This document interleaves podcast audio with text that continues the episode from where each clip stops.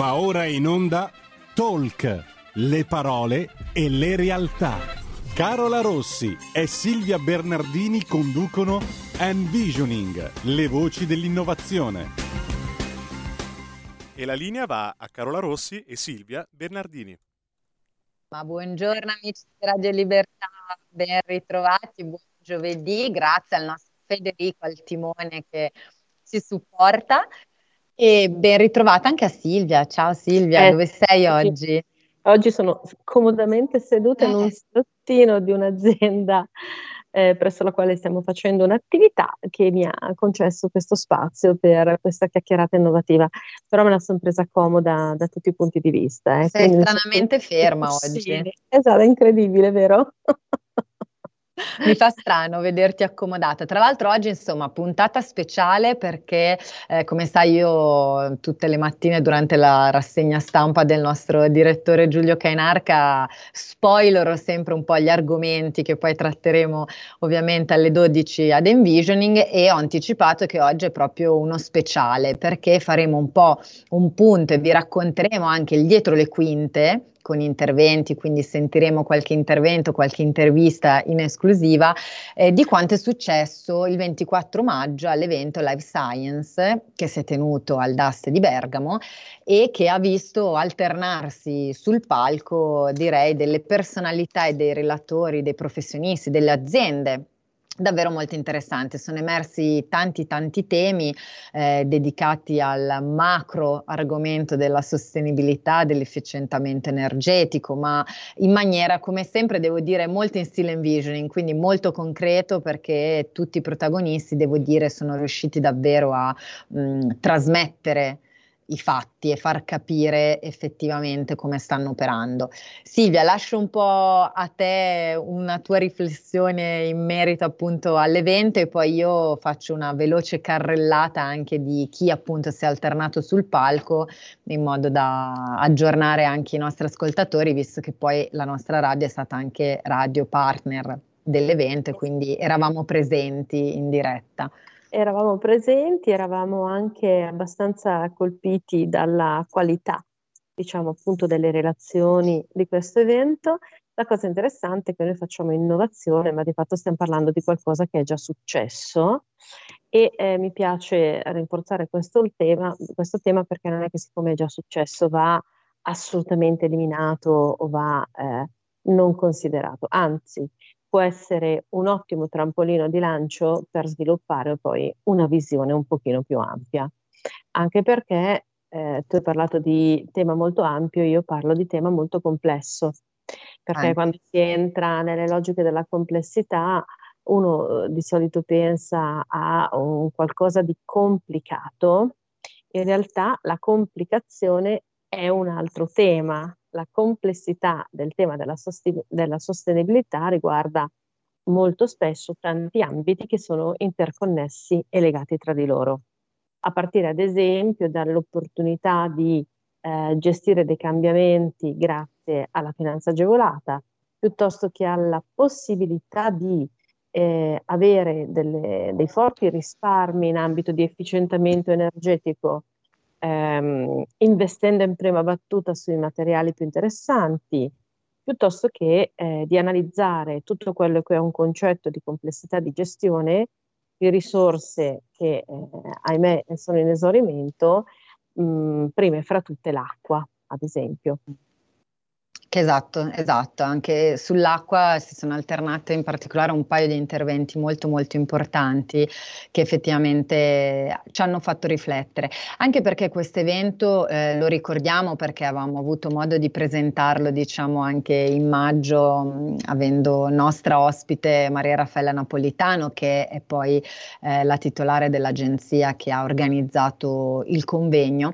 L'evento voleva proprio fare un po' il punto della situazione su quello che sono i finanziamenti disponibili legati appunto al mondo della sostenibilità e dell'efficientamento energetico e soprattutto quello di far comprendere anche al meglio quali sono gli approcci metodologici e le strategie che effettivamente si possono mettere in atto per favorire la transizione ecologica e arrivare effettivamente alla cosiddetta economia circolare.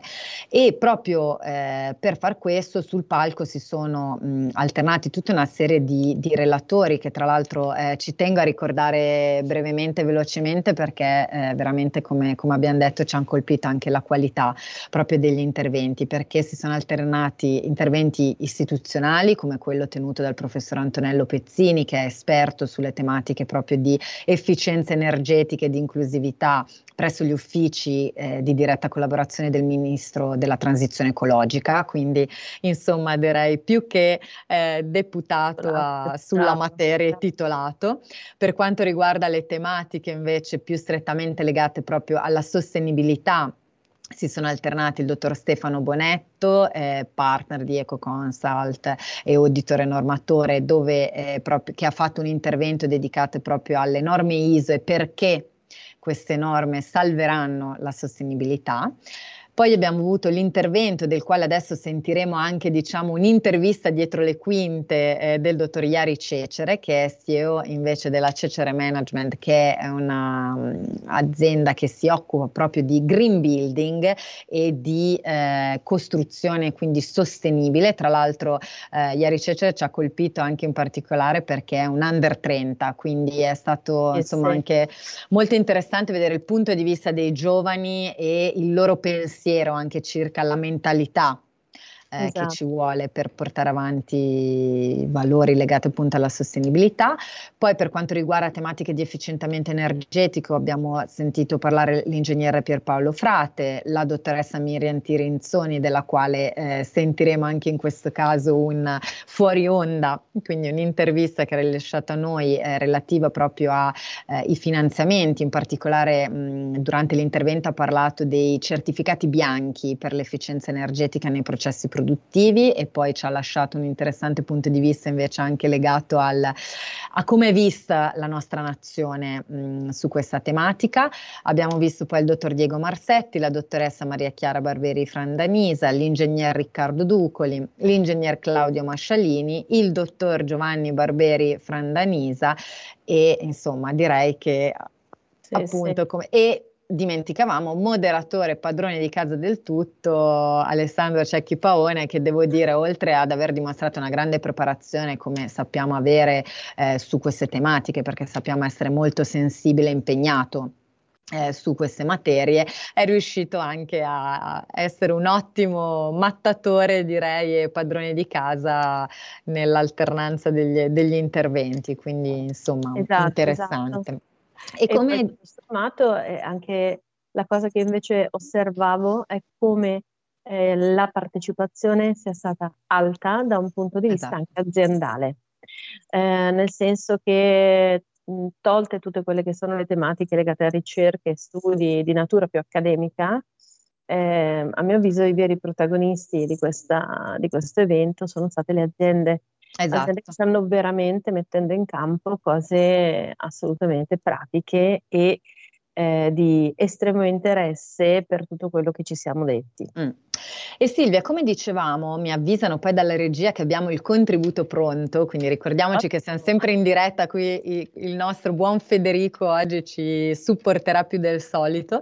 E come dicevamo, ci ha colpito molto anche la presenza, giustamente come hai detto tu, delle aziende, quindi eh, che dimostra quindi il grande interesse eh, nei confronti di queste tematiche e devo dire anche eh, di una presenza giovanile, quindi effettivamente imprenditori anche eh, giovani. E su questo sì, perché fatto... noi siamo diversamente giovani. Noi siamo diversamente giovani. Questi erano giovani veri, esatto. esatto. E, e, tra l'altro abbiamo fatto una chiacchierata interessante appunto con Iari Cecere proprio sul concetto di mentalità e come i giovani imprenditori stanno un po' approcciando eh, la tematica della sostenibilità. Quindi io sentirei le parole, la chiacchierata che abbiamo avuto con Iari. Grazie Federico.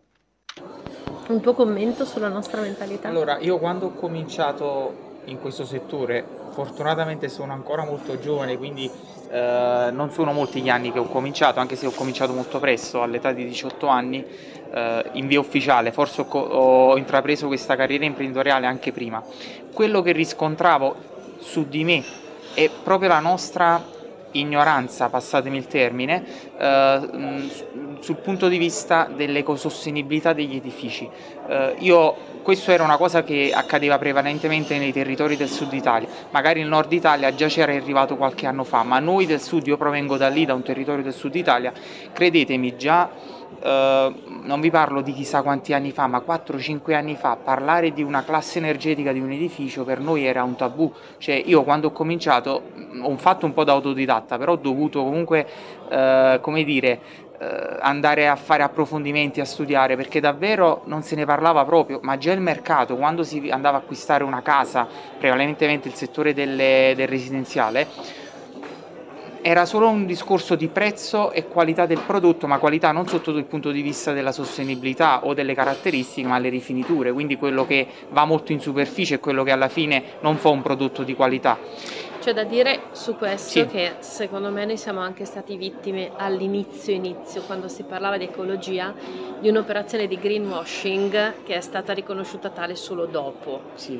che ha creato anche delle speculazioni non interessanti e quindi forse l'ignoranza era anche un po' comoda sì. da quel punto di vista.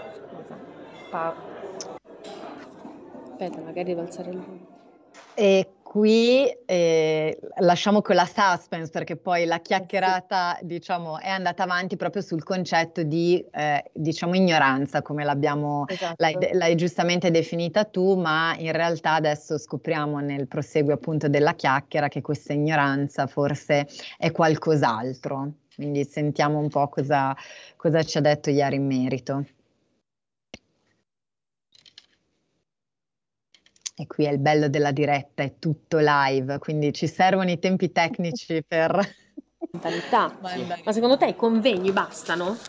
Allora, i convegni di per sé non bastano ovviamente, servono tantissime componenti messe insieme, però è importante secondo me il, il, grande lavoro lo possiamo fare noi imprese, perché noi imprese abbiamo le antenne puntate sul mercato, noi parliamo con il mercato e noi possiamo far capire al mercato perché andare in un trend piuttosto che in un altro trend. È normale che se noi abbiamo, noi in primis abbiamo convenienza a non far sapere determinate cose perché magari eh, tutto ciò comporta costi di costruzione, costi di produzione più alti rispetto ad, rispetto ad uno standard di mercato mm. eh, normale, tra virgolette, è normale che eh, la diffusione non ci sarà, ma se noi in primis cominciamo a fare divulgazione, che sia tramite convegni, ma anche in un semplice appuntamento commerciale, magari quando arriva il cliente in ufficio e noi gli, gli mostriamo magari su un cantiere, parlo del, nostro, del, del mio certo. settore, del settore in cui opero, quindi il settore immobiliare, quindi già mostrare in ufficio o meglio ancora in cantiere, quindi far vedere la produzione eh, nella sua fase di crescita proprio nei dettagli e far capire perché determinate cose vengono vengono impiegate e quale beneficio possono portare all'utente finale, eh, questo è già tanto. È e questo è il cambio di prospettiva che io apprezzo perché tutti dicono le scuole, le università, invece quello che ci stiamo dicendo è il mercato, cioè se il mercato si impunta molto più forse di altre tipologie di istituzione può acquisire un potere di creare dei cambiamenti importanti.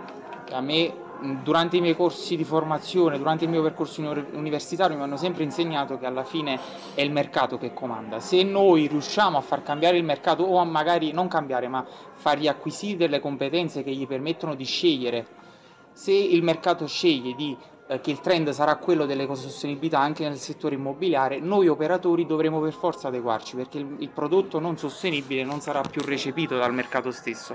Se diversamente il mercato non si impunterà come dicevi tu, e quindi eh, non, eh, l'unico driver di scelta resterà sempre solo il prezzo, in quel punto non sarà, noi comunque siamo imprese, quindi dobbiamo creare, generare profitto.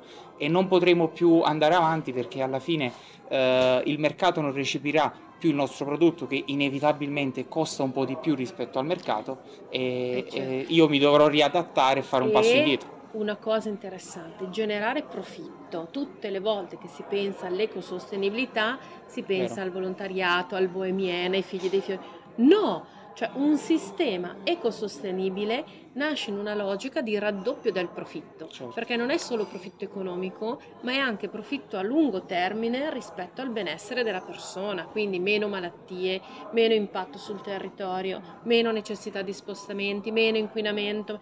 E questi sono tutti valori aggiunti che secondo me meritano essere portati all'attenzione delle persone. E nel nostro caso, l'ho detto anche prima al convegno, non sappiamo spiegarlo o non, non so perché, ma alla fine adottare questi standard qualitativi che rientrano comunque nella sostenibilità comporta meno costi di gestione per un'abitazione nel mio caso e quindi comunque il cliente al di là delle- dei benefici di salute della comunità eh, avrà anche benefici in termini economici. Sembra una cosa talmente banale, ma noi non siamo in grado di... ge- No, di- di- perché nel momento in cui uno dice standard qualitativo, secondo me uno pensa, oddio dovrò far fatica per.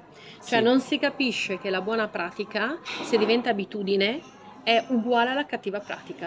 Solo che la cattiva pratica sembra più interessante, sembra più maliziosa e probabilmente ci attira di più. Sempre qualcosa che subiamo. Noi vediamo la sostenibilità, il concetto della sostenibilità che non riguarda solo l'ecologia e il green, ma riguarda anche tanti altri aspetti, però è sempre un qualcosa che l'utente finale la vede come un qualcosa di negativo che poi si ripercuote Certo. sul prezzo. Mm. E lì sta il Invece nostro no. lavoro, lì sta il nostro lavoro di riuscire a spiegarlo. Questo mi piace molto. Vero. Eh, Abbiamo sì. parlato del lato oscuro della sostenibilità praticamente. Esatto, praticamente, giusto per eh, usare una metafora No, che a però- te piace poco. Esatto, diciamo che riascoltando questa intervista eh, direi che ho capito perché Iari Cecere è una delle- dei 100 giovani italiani intervistati da Forbes, perché eh, la- eh, anche l'umiltà dell'ammissione del dover fare delle cose diverse eh, fa la differenza nello sviluppo imprenditoriale che poi questi giovani porteranno avanti. Mm. E quindi è No. proprio una cosa che apprezzo, ecco. Sì, mi è piaciuto proprio il cambio di prospettiva, no? Deve- siamo noi, quindi imprenditori, noi aziende, che dobbiamo aiutare il mercato fondamentalmente. Eh Quindi sì. questo è, è un bel punto di vista perché solitamente il modello classico di business prevede che, ok, guardo che cosa chiede il mercato e cerco di offrire loro, mi adeguo. Invece in questo caso si cerca di ragionare proprio al contrario. Tra Faccio l'altro... squadra col mercato per Esatto. ottenere, che è un'ottima, è un'ottima visione secondo me. Infatti, infatti, tra l'altro in un'altra intervista che abbiamo fatto, che non riusciamo purtroppo per motivi di tempo a sentire integralmente, eh, si è parlato anche del marketing legato Esatto. eh, per esempio al settore immobiliare, piuttosto che comunque il marketing legato anche a tematiche di sostenibilità. E è stato interessante vedere come effettivamente è un qualcosa che fa ancora fatica a trovare Sì. la sua espressione più corretta ed è un qualcosa su cui appunto anche qui eh, questi giovani imprenditori, questi giovani professionisti stanno lavorando ed è bella che questa spinta arrivi proprio mh, diciamo anche dai giovani perché forse eh, diciamo gli imprenditori un po' vecchio stile, esatto, sono un po' meno pronti a questo Allora, tipo di eh, approccio. secondo me non è che non sono pronti, però riutilizzo le parole di una collega che ho sentito ieri in, un- in uno, in uno speech. Eh, il cervello delle persone è tendenzialmente neofobico. Eh sì. cioè ha paura di tutto ciò che è nuovo, no? E quindi non dico che è normale che un- una certa fascia di imprenditoria eh, cerchi di non cambiare, però probabilmente è normale che una certa fascia di imprenditoria non colga le novità perché è molto radicata alla propria tradizione, che è una cosa che di fatto rassicura e tranquillizza. Mm, assolutamente. E tra l'altro invece abbiamo visto con un'altra relatrice eh, del convegno che eh, insomma innovare, eh, cambiare processi anche interni a livello organizzativo e andare più in direzione appunto di efficientamento e sostenibilità conviene anche per dirlo in termini proprio molto molto pratici perché tra l'altro insomma sono anche notizie fresche mh, odierne, c'è un grande interesse, anche la comunità europea ovviamente sta eh, facendo molto in questa direzione a livello proprio anche di contributi, di sostegni per, per i professionisti e per le aziende. E grazie appunto a una delle relatrici, la, la dottoressa Miriam Tirinzoni di MT Consulting, abbiamo visto che appunto ci sono delle agevolazioni e soprattutto una riflessione interessante che ha fatto post appunto intervento sul palco è stata anche quella legata proprio al Made in Italy, quindi sentiamo un esatto. po' che esatto. cosa, che cosa ci ha detto la dottoressa Tirinzoni. Abbiamo ascoltato il suo fantastico intervento e mm, io poi sono rimasta affascinata da un discorso fuori onda che ci ha fatto sull'innovazione e sul Made in Italy, che magari se si ricorda ce lo rifà anche adesso. Beh, che dire, noi siamo il paese, l'Italia è il paese dell'eccellenza, quindi un paese fatto di tante risorse umane, eh, un patrimonio naturale e artistico, ma anche una creatività, un intelletto vivace, quindi una mente versatile che dà la possibilità a tante persone, quindi tanti imprenditori, di poterla esprimere con uh, al meglio, insomma, di studiare, ideare, progettare sempre delle, delle cose nuove. E in questa direzione diciamo che gli incentivi in questo periodo e il PNRR ci vengono in aiuto perché comunque dal Mise sta stanno partendo i contributi per i brevetti, con un contributo a fondo perso all'80% col massimo di 130.000 euro, per cui tutte le aziende che hanno dei brevetti già riconosciuti o, da, o, comunque in fase di riconoscimento si possono candidare. Anche i marchi sono oggetto di contributo e di incentivo con delle quote decisamente più contenute e poi ci sono delle misure in forma di credito d'imposta legate sia alla ricerca e sviluppo e tutte le aziende manifatturiere produttive o comunque molte aziende manifatturiere produttive in Italia sviluppano sempre, progettano e mh, mm, creano delle idee nuove dal settore del design al settore dei mobili, al settore della meccanica, cioè io ogni giorno visito aziende e vedo al loro interno delle nuove idee, delle particolarità, delle, mh, mm, anche solo dei processi produttivi che si distinguono rispetto al loro modo tradizionale di lavorare. E anche in questo il Ministero dello Sviluppo Economico aiuta le aziende con dei crediti d'imposta per questo tipo di attività. E poi sono comunque confermati fino a fine anno gli incentivi sulla 4.0, gli incentivi per le nuove tecnologie e anche un credito d'imposta per la formazione che le aziende fanno all'interno delle loro delle loro attività, quindi per il personale dipendente con un credito d'imposta del 50%. Per cui avanti a tutti, innovate, create nuove idee, nuovi progetti perché noi in tutto il mondo siamo amati siamo riconosciuti e stimati per quella che è proprio la nostra, la nostra indole. Quindi noi siamo veramente un grande paese e in questo il mondo intero ce lo riconosce. Grazie a tutti e buona giornata. Grazie Miriam. Grazie. Eccoci, quindi insomma abbiamo visto che una delle doti italiane, ed è sempre bene ricordarcela perché comunque spesso magari eh, la diamo un po' per scontato, ma il cosiddetto genio italico è un qualcosa che ci accompagna da sempre, no? la creatività è genetico, è, è genetico, è genetico e quindi su questo insomma poi ci sono anche dei fondi che supportano eh, questi imprenditori che sono un po' più visionari, un po' più insomma creativi proprio nel senso di voler fare qualcosa di diverso e quindi insomma cavalchiamo l'onda come, come si suol dire.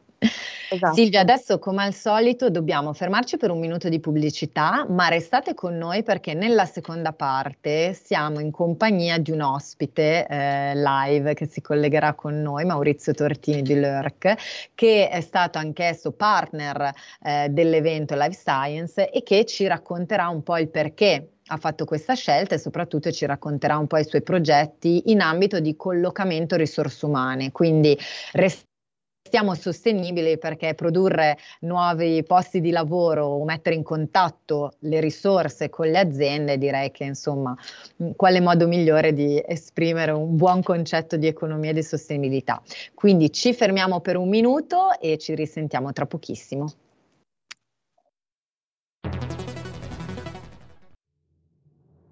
Abbiamo deciso nuove assunzioni e tutele legali per le forze dell'ordine abbiamo destinato 27 milioni al fondo per l'autismo. Sono le risposte concrete ai problemi degli italiani. Scrivi il codice D43 nella dichiarazione dei redditi. Dona il 2 per 1000 alla Lega. Non ti costa nulla, ma per noi vale molto. Il tuo sostegno vale 2 per 1000. Messaggio autogestito Lega per Salvini Premier. Stai ascoltando Radio Libertà, la tua voce libera, senza filtri né censure, la tua radio.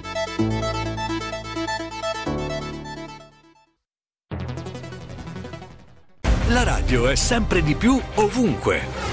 Io la radio la ascolto in auto con tutti i nuovi programmi, perché ho la radio DAB. E tu? Io al lavoro ascolto la radio dal mio computer. E tu? Io a casa l'ascolto dalla mia TV. E tu? Io l'ascolto dal mio telefonino, con Radio Player, l'app delle radio italiane. E tu? Io la radio l'ascolto con lo smart speaker. Oggi 35 milioni di italiani ascoltano la radio così. E tu? La radio, ovunque, sempre di più. Anche Radio Libertà è su Radio Player Italia.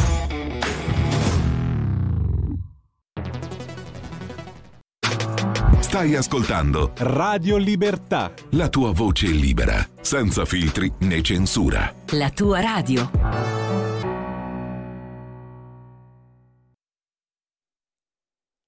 E la linea torna a Carola Rossi.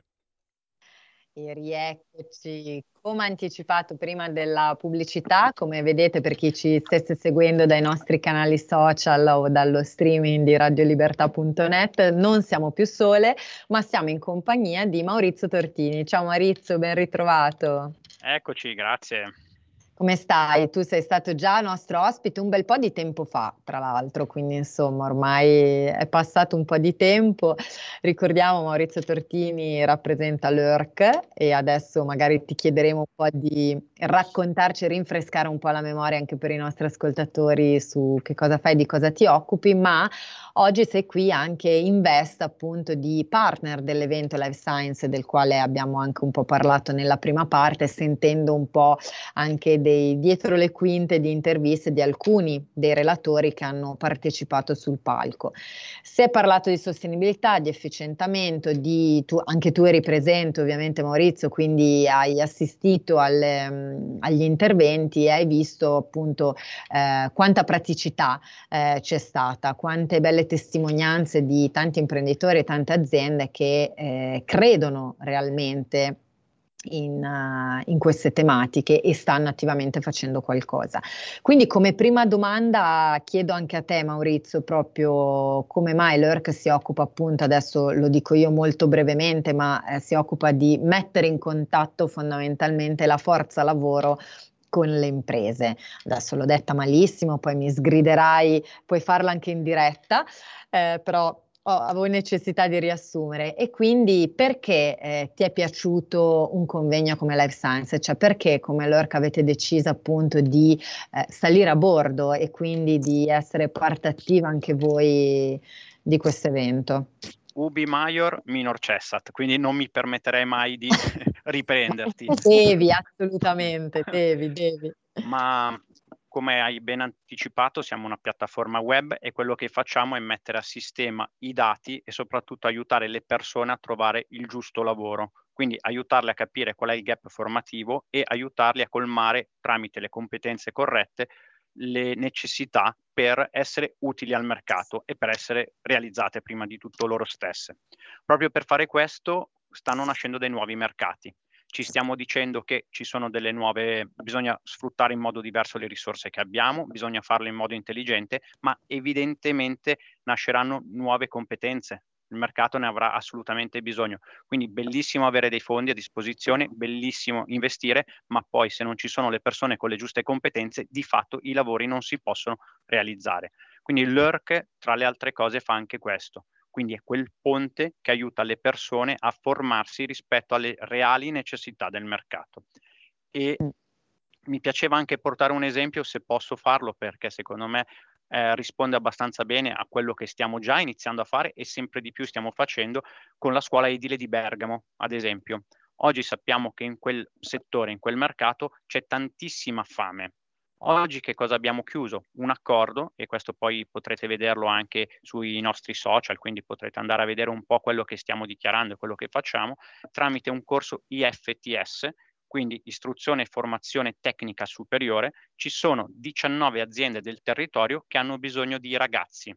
Ragazzi che però non andranno semplicemente a imparare un mestiere, devono essere diplomati, e avere meno di 24 anni. Ma che cos'è che c'è? C'è un lavoro che li sta aspettando. Loro saranno assunti in apprendistato, in verità già una buona parte sono già presenti, siamo pronti per partire, stiamo aspettando gli ultimi che possano sfruttare questa opportunità, ma c'è un mondo del lavoro che ha bisogno di persone con competenze e l'ERC in questo aiuta i ragazzi e li accompagna verso queste richieste. Detto questo, sono passati dei mesi dall'ultima volta che ci siamo incontrati, siamo cresciuti molto, abbiamo visto che necessità ci fossero insomma sul, nel mondo del lavoro, ma devo dire che anche lo Stato italiano ha avuto un occhio di riguardo e ha capito quanto possiamo essere utili. Mm, quindi abbiamo risposto a un bando di Smart Start, forse il più grande che c'è in Italia, quindi di Invitalia, e lo abbiamo vinto. Quindi ci, lo Stato italiano sta credendo nel nostro progetto, sta mettendo un bollino e ci sta finanziando con centinaia di migliaia di euro. Perché lo dico con molto orgoglio? Perché abbiamo già degli stati esteri che ci hanno chiesto anche di spostare la sede, di andare altrove, ma noi siamo orgogliosi di essere italiani, sappiamo che c'è un forte bisogno e vogliamo, volevamo riuscire anche con lo Stato italiano e lo stiamo facendo, quindi assolutamente contenti. Dopodiché Beh, in base... Scusa, permettimelo, quindi sì. questi fondi esistono. Esatto. E funzionano perché quando il progetto è davvero innovativo e vincente, anche per il mercato, il fondo, non come per incanto, ma dietro un lavoro abbastanza oneroso ma significativo, appare. e questo secondo me è forse la testimonianza più concreta rispetto eh anche a tutto quello che ci siamo detti prima, perché è facile dire ci sono i bandi, è facile dire arriveranno i soldi, però certo. qui siamo di fronte al fatto che effettivamente se ci sono dei presupposti, i soldi arrivano. Mm. Esatto, sì, qui stiamo trasformando in realtà quello di cui abbiamo parlato anche un eh, po' sì. prima e ci ha ricordato anche la quindi dottoressa Tirenzoni. Meno, quindi... Esatto, un po' meno envisioning, un po' più praticizing, cioè adesso passatemi il termine. Ci stiamo mettendo anche del nostro, perché nel frattempo, proprio in Ma questi certo. due anni, abbiamo iniziato anche certo. a vendere, abbiamo portato a casa decine di migliaia di euro, insomma il servizio serve e il mercato sta rispondendo in una maniera positiva. Detto questo, ci stanno anche aiutando a capire quali davvero sono le esigenze reali e ci stiamo strutturando sempre meglio. Gli ultimi accordi li stiamo chiudendo, per esempio, anche con delle scuole statali, perché anche loro hanno delle necessità e dei buchi. Stiamo aiutando anche a loro per avere uno strumento per i loro ragazzi, ma anche per tutta la parte burocratica che le scuole devono, devono necessariamente seguire un paio di partnership che mi piace dichiarare, ma poi ripeto sul sito potrete trovare tutto, per esempio con Axia, che è un'agenzia per il lavoro, fa anche formazione e consulenza a Genova, lo dico come caso di successo perché inizialmente qualcuno ci vedeva come un competitor delle agenzie per il lavoro. Io questo lo voglio sottolineare, l'ERC non è un vero attore del mercato, ma aiuta i dati a ad essere in comunicazione in modo virtuoso e intelligente per tutti. Dopodiché l'ERC non fa selezione, non fa formazione, ma accompagna verso la selezione o la formazione migliore per la persona. Quindi la persona al centro e l'ERC è quello strumento di ausilio, di aiuto. Un altro paio di partnership a cui tengo sottolineare, insomma, ma perché ci muoviamo anche nel mondo del volontariato, è per esempio Hauser, l'associazione che lavora a livello nazionale. Noi siamo partiti con Monza e Brianza, ma proprio in questi giorni stiamo chiudendo degli accordi per farlo a un servizio molto più ampio, ma la stessa AIL. Stiamo partendo con Genova, Associazione Italiana Leucemia. Insomma, tanti casi di successi belli, ma che piano piano si stanno integrando tra di loro, perché è inutile che ogni nicchia, ogni soggetto del mondo del lavoro eh, non parli con gli altri. Tanto il curriculum poi è uguale per tutti, i dati sono necessari a tutti ed è inutile anche per spreco di energia e dopo qui magari farei una sottolineatura sulle criptovalute e altro, è inutile che ogni soggetto abbia il proprio gestionale piuttosto che replichi il dato, il curriculum. Se io mando il mio curriculum a 50 soggetti diversi e poi ognuno tiene, trattiene il mio curriculum, è ovvio che serva uno spazio, serva dell'energia e soprattutto non lo tengo aggiornato. Invece l'ERC vuole essere alla base e essere di ausilio a tutti questi soggetti. non voglio rubarvi troppo la scena, però come sapete sono entusiasta del mio progetto. No, no, ma Maurizio, progetto, ti abbiamo invitato per questo perché appunto come, come, stavi spiegando bene tu è interessante vedere appunto come non solo come diceva Silvia appunto nel caso di progetti interessanti i fondi poi arrivino, ma è bello vedere anche come il mercato stia reagendo. Tra l'altro un mercato di varia natura, perché come giustamente hai ricordato tu, voi lavorate anche con associazioni, quindi onlus e quindi usciamo dalle logiche eh, di business puro. Ma Anzi, questa... per loro è tutto gratuito, eh. ci eh tengo certo. a dirlo. No, è vero, ricordiamolo. Sottolineerei anche un altro aspetto, se penso anche all'intervista che abbiamo mandato in onda di Iari Cecere. Eh, L'ERC veramente potrebbe influenzare il mercato, Mm. Nel momento in cui per un discorso di produzione di CO2 tutti questi data center, invece di duplicare eh, costantemente questi dati, avessero un unico repose, repository con dei recovery di emergenza. Quindi eh, il, diciamo, l'indicazione sottesa è che a parità di dato non importa che io lo trovi ovunque, importa che io lo trovi e importa che sia costantemente aggiornato e che sul piano della privacy sia effettivamente tutelato. Quindi, se il mercato capisce questo, mi viene da pensare che abbiamo creato un trend, un trend che rende anche la tecnologia più sostenibile di quanto già non sia, evitando la carta, evitando gli sprechi, evitando lo spostamento di eh, faldoni piuttosto che di trasporti su gomma, evitando tutta una serie di cose. E quindi da questo punto di vista è la mentalità eh, che mi fa la differenza e, e questi cervelli neofobici potrebbero ritrovare non una cosa nuova che spaventa, ma un'abitudine diversa che nel momento in cui viene costantemente riprodotta diventa nuova buona prassi o mi sbaglio? Assolutamente in linea, Silvia, ti dirò anche un pezzettino in più. Solitamente prima dell'assunzione chiedo a, una, a un soggetto di firmare il curriculum perché lui sta dichiarando delle competenze. Tra l'altro noi stiamo facendo in modo che le competenze siano inserite dall'ente formativo e non dalla persona, quindi con tutta un'altra valenza, però questi sono protocolli che stiamo portando avanti a tantissimi livelli. Ma a prescindere da questo, oggi io, datore di lavoro, ti chiedo il curriculum, lo stampo e ti chiedo di firmarlo. Ecco, con l'ERC sarà possibile mettere sotto blockchain il curriculum, evitiamo anche di stampare e di sprecare, come dicevi, energia inutilmente. Oltretutto, se è dinamico il curriculum, io non ho bisogno ogni volta di stamparlo e rivederlo, ma entro nella mia pagina e vedo quello che tu hai dichiarato, le quali sono le tue ambizioni, che cosa dichiari di saper fare, dove hai lavorato. Mm. Eh sì, quindi sì, sì, anche avvalorare un po' soprattutto le competenze, come dicevi tu Maurizio, perché quello insomma può essere anche un po' uno dei problemi, no? Il dichiarare tutta una serie di esperienze che poi magari a volte mh, possono avere una valenza, insomma, discutibile, come, come si suol dire, e sono molto politically correct nel dire, nell'usare la parola discutibile.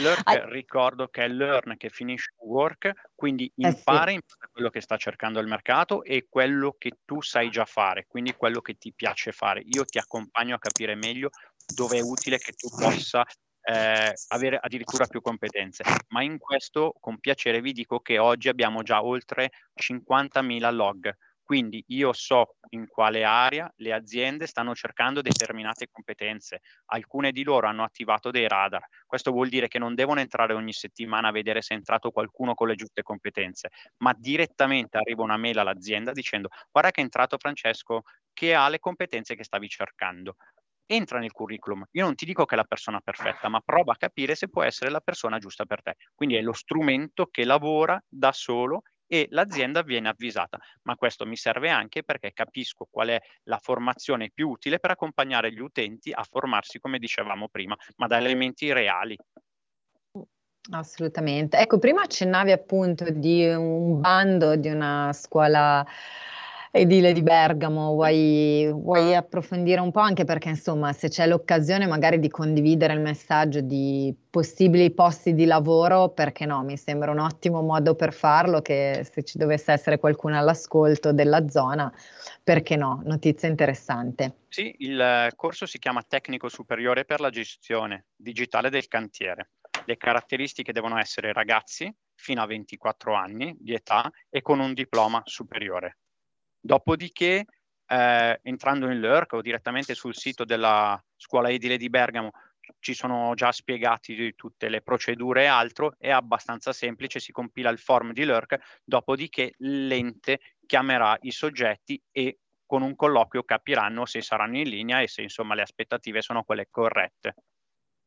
Tra l'altro oh. anche sempre in questo ambito abbiamo già avuto degli incontri anche con le scuole del territorio perché ovviamente quello che vogliamo come LORC è aiutare il territorio a crescere per diversi motivi. Avere dei ragazzi che lavorano comunque genera ricchezza, aziende che fatturano, ricchezza del territorio, vuol dire servizi e questa è una crescita per tutti. Forse l'avevate già anticipato anche voi nella prima parte della trasmissione, ma quando genero ricchezza non la genero mai per me, aiuto il tessuto a crescere in modo diretto e indiretto. Sì, è anche un modo per capire in maniera diversa eh, quello che sta accadendo ehm, rispetto al fatto che si, ci sono un sacco di posti di lavoro, ma si sostiene che non ci siano ragazzi eh, che abbiano voglia di lavorare. Eh, nella mia testa c'è, ehm, c'è, una dimensione invece molto diversa, eh, cioè aziende e ragazzi non trovano più il giusto punto di incontro semplicemente perché si lavora più sull'aspettativa di quello che può dare un lavoro rispetto che alla concretezza di quello che può essere una realizzazione all'interno di un contesto lavorativo. Probabilmente questo strumento da una parte obbliga i ragazzi a riproporre le proprie esperienze, le proprie attività e le proprie mh, capacità ehm, sul piano di come dire, di una capacità, eh, di una consapevolezza diversa.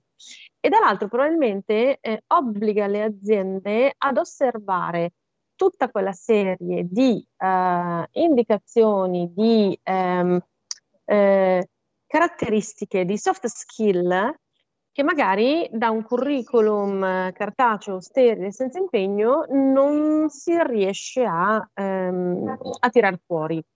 Allora, se ridecliniamo il dato in modo diverso, probabilmente creiamo anche delle connessioni diverse e quindi agevoliamo il fatto che a fronte di domande di lavoro ci possono essere persone disponibili a lavorare. Diversamente è un pezzo di carta con un recruiter che ha una necessità che è di solito per domani con il minimo impegno e il minimo sforzo possibile e il primo più o meno che arriva. E quando il primo che arriva poi non è in linea con la richiesta o comunque non si ritrova rispetto a quello che aveva ipotizzato o aveva richiesto lui, inizia a dire che l'azienda non è una buona azienda e si creano questi cicli poco virtuosi di incomprensione tra ciò che serve e ciò che non serve. Mm. L'ho letta così. Maurizio, un, un tuo commento?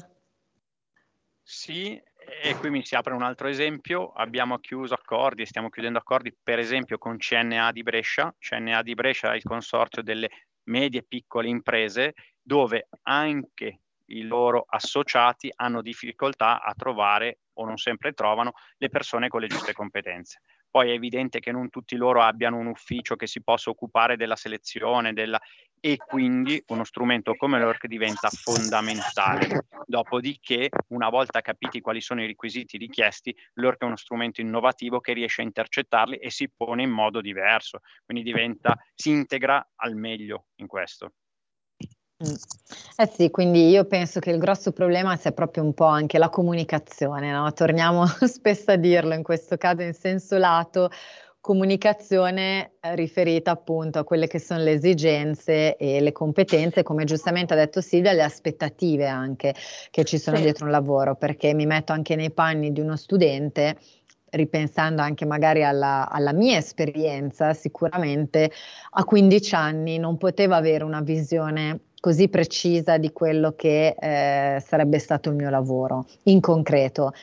Poteva aver letto tante belle descrizioni sui corsi di laurea, eh, ma poi, vabbè, erano anche altri tempi, sicuramente aveva anche internet, era meno in voga, ma questo non lo voglio ricordare, se no poi si capisce quanti anni non ho. Non dirlo che ai miei tempi internet non c'era nemmeno e quindi sono ecco. di te. Ma noi diversamente giovani abbiamo avuto anche queste esperienze, ma vedo eh. che eh, ai tempi eh, moderni, insomma, ad oggi, nonostante ci siano molte più fonti di informazione, sia anche più semplice reperire informazioni, restino comunque alcuni problemi. Quindi forse non è solo un problema di informazione, ma è proprio un problema di sostanza, quindi del capire in maniera concreta eh, quali sono le esigenze. Maurizio, abbiamo gli ultimi minuti prima della chiusura, non so se hai progetti futuri o qualche riflessione che vuoi condividere con noi prima di salutarci. Sì, farei un passo indietro ricollegandomi a quello che mi stava dicendo Silvio, stava dicendo, spesso ci lamentiamo che i nostri ragazzi non hanno voglia di lavorare e parlando un po' con chi ha ristoranti o altri tipi di attività, mi dicono ma no, non riesco a trovare le persone che abbiano voglia quando dico di lavorare il sabato e la domenica piuttosto che altro. Allora, in parte devo ammettere che c'è un fondo di verità e qui però dico, faccio un mea culpa, è una nostra colpa, perché probabilmente dovremmo aiutare e abituare i ragazzi a conquistarsi delle cose, quindi non dare tutto per scontato e regalarglielo. Se faccio l'esempio di scuola edile mi viene facile fare l'esempio dei genitori che dicono ma perché devi andare in cantiere? Io vorrei che tu facessi un lavoro di ufficio, qualcosa di più tranquillo. A parte che nel caso specifico è tecnico superiore per la gestione digitale del cantiere, quindi siamo abituati a una vecchia concezione del campo edile. C'è sicuramente anche quella parte, ma non è solo quello. E in più capire ed essere realizzati nel mondo del lavoro non è solo che pizza devo lavorare il sabato e la domenica, ma che bello, ho portato a termine un lavoro, ho potuto fare il cameriere, ho gestito nel modo corretto la sala e ho guadagnato i miei soldi. E comunque spesso dietro ci sono anche possibilità di crescita importante. Nel campo edile faccio un esempio anche qui un po' abbastanza banale. Sappiamo che l'età dei, degli imprenditori, anche zona Bergamo, ormai sta andando avanti con l'età, non sono più giovanissimi, quindi si aprono degli scenari e degli spazi molto vasti. Quindi se qualcuno avesse in voglia di investire su se stesso, è ovvio che debba fare anche un po' di gavetta, ma per crescere è anche importante capire che cosa c'è dietro al lavoro più difficile, partire dal cantiere, per poi però ci sono delle ottime prospettive. Quindi in ultima analisi vuol dire investire su se stessi. Mm. Spero di aver risposto alla tua domanda, Carola.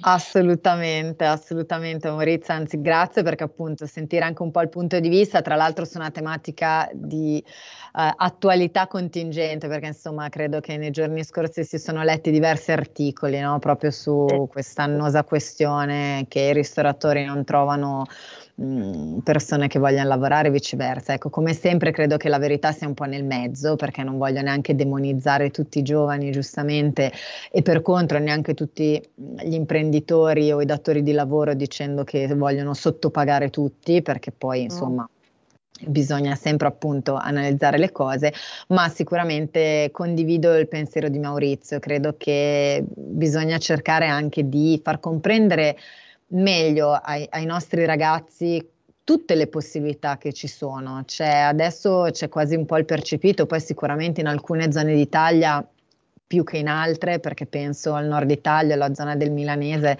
c'è un po' il concetto del se non divento un manager di che cosa non si sa, però l'importante è che ci sia la parola manager, eh, non è un lavoro che vale la pena fare. Ecco, no, io credo che il concetto alla base del lavoro sia trovare qualcosa che ci realizzi, che ci soddisfi, a prescindere poi da quello, da che quello che permetta di mantenerci. Esatto. Perché se per lavorare a Milano devo farmi due ore di treno tutti i giorni, non riesco neanche a gestire la, la possibilità la di lavorare, ad esempio, fino a luna di notte. Eh, esatto, esatto. Quindi è molto più complesso delle semplificazioni che spesso leggiamo, però la consapevolezza aiuta tanto. Eh? Assolutamente. Beh, che dire, grazie mille a Maurizio Tortini per essere stato qui con noi anche oggi per averci insomma aggiornato su tutte le novità. Continuate così perché insomma è molto bello anche il fatto che insomma il mercato e lo Stato direttamente stia rispondendo, vuol dire che insomma l'esigenza e la richiesta è alta e quindi è molto bello questo lavoro che state facendo di mettere in contatto. Questo mi piace molto e sono sicura che altri frutti arriveranno, visto che insomma ne sono già arrivati tanti, quindi Grazie. continuate così in bocca al lupo. E continuate a vincere bandi, continuate a vincere bandi, così espandete il sistema. esatto. Sicuramente lo faremo, ma d'altro canto stiamo iniziando anche a vendere il servizio, quindi ad avere successo e a monetizzare in un altro modo e questo farà benissimo al tessuto perché avremo modo di investire e far crescere anche le società che ci stanno vicino. Ottimo. Quindi il tessuto in generale. E la crescita piace sempre a tutti, quindi ottimo. Bene Silvia, che dire, noi dobbiamo salutarci, ma ovviamente ci rivediamo settimana prossima dove avremo una grande chiusura perché Ebbene sarà il finale sì. di stagione il quindi, finalone.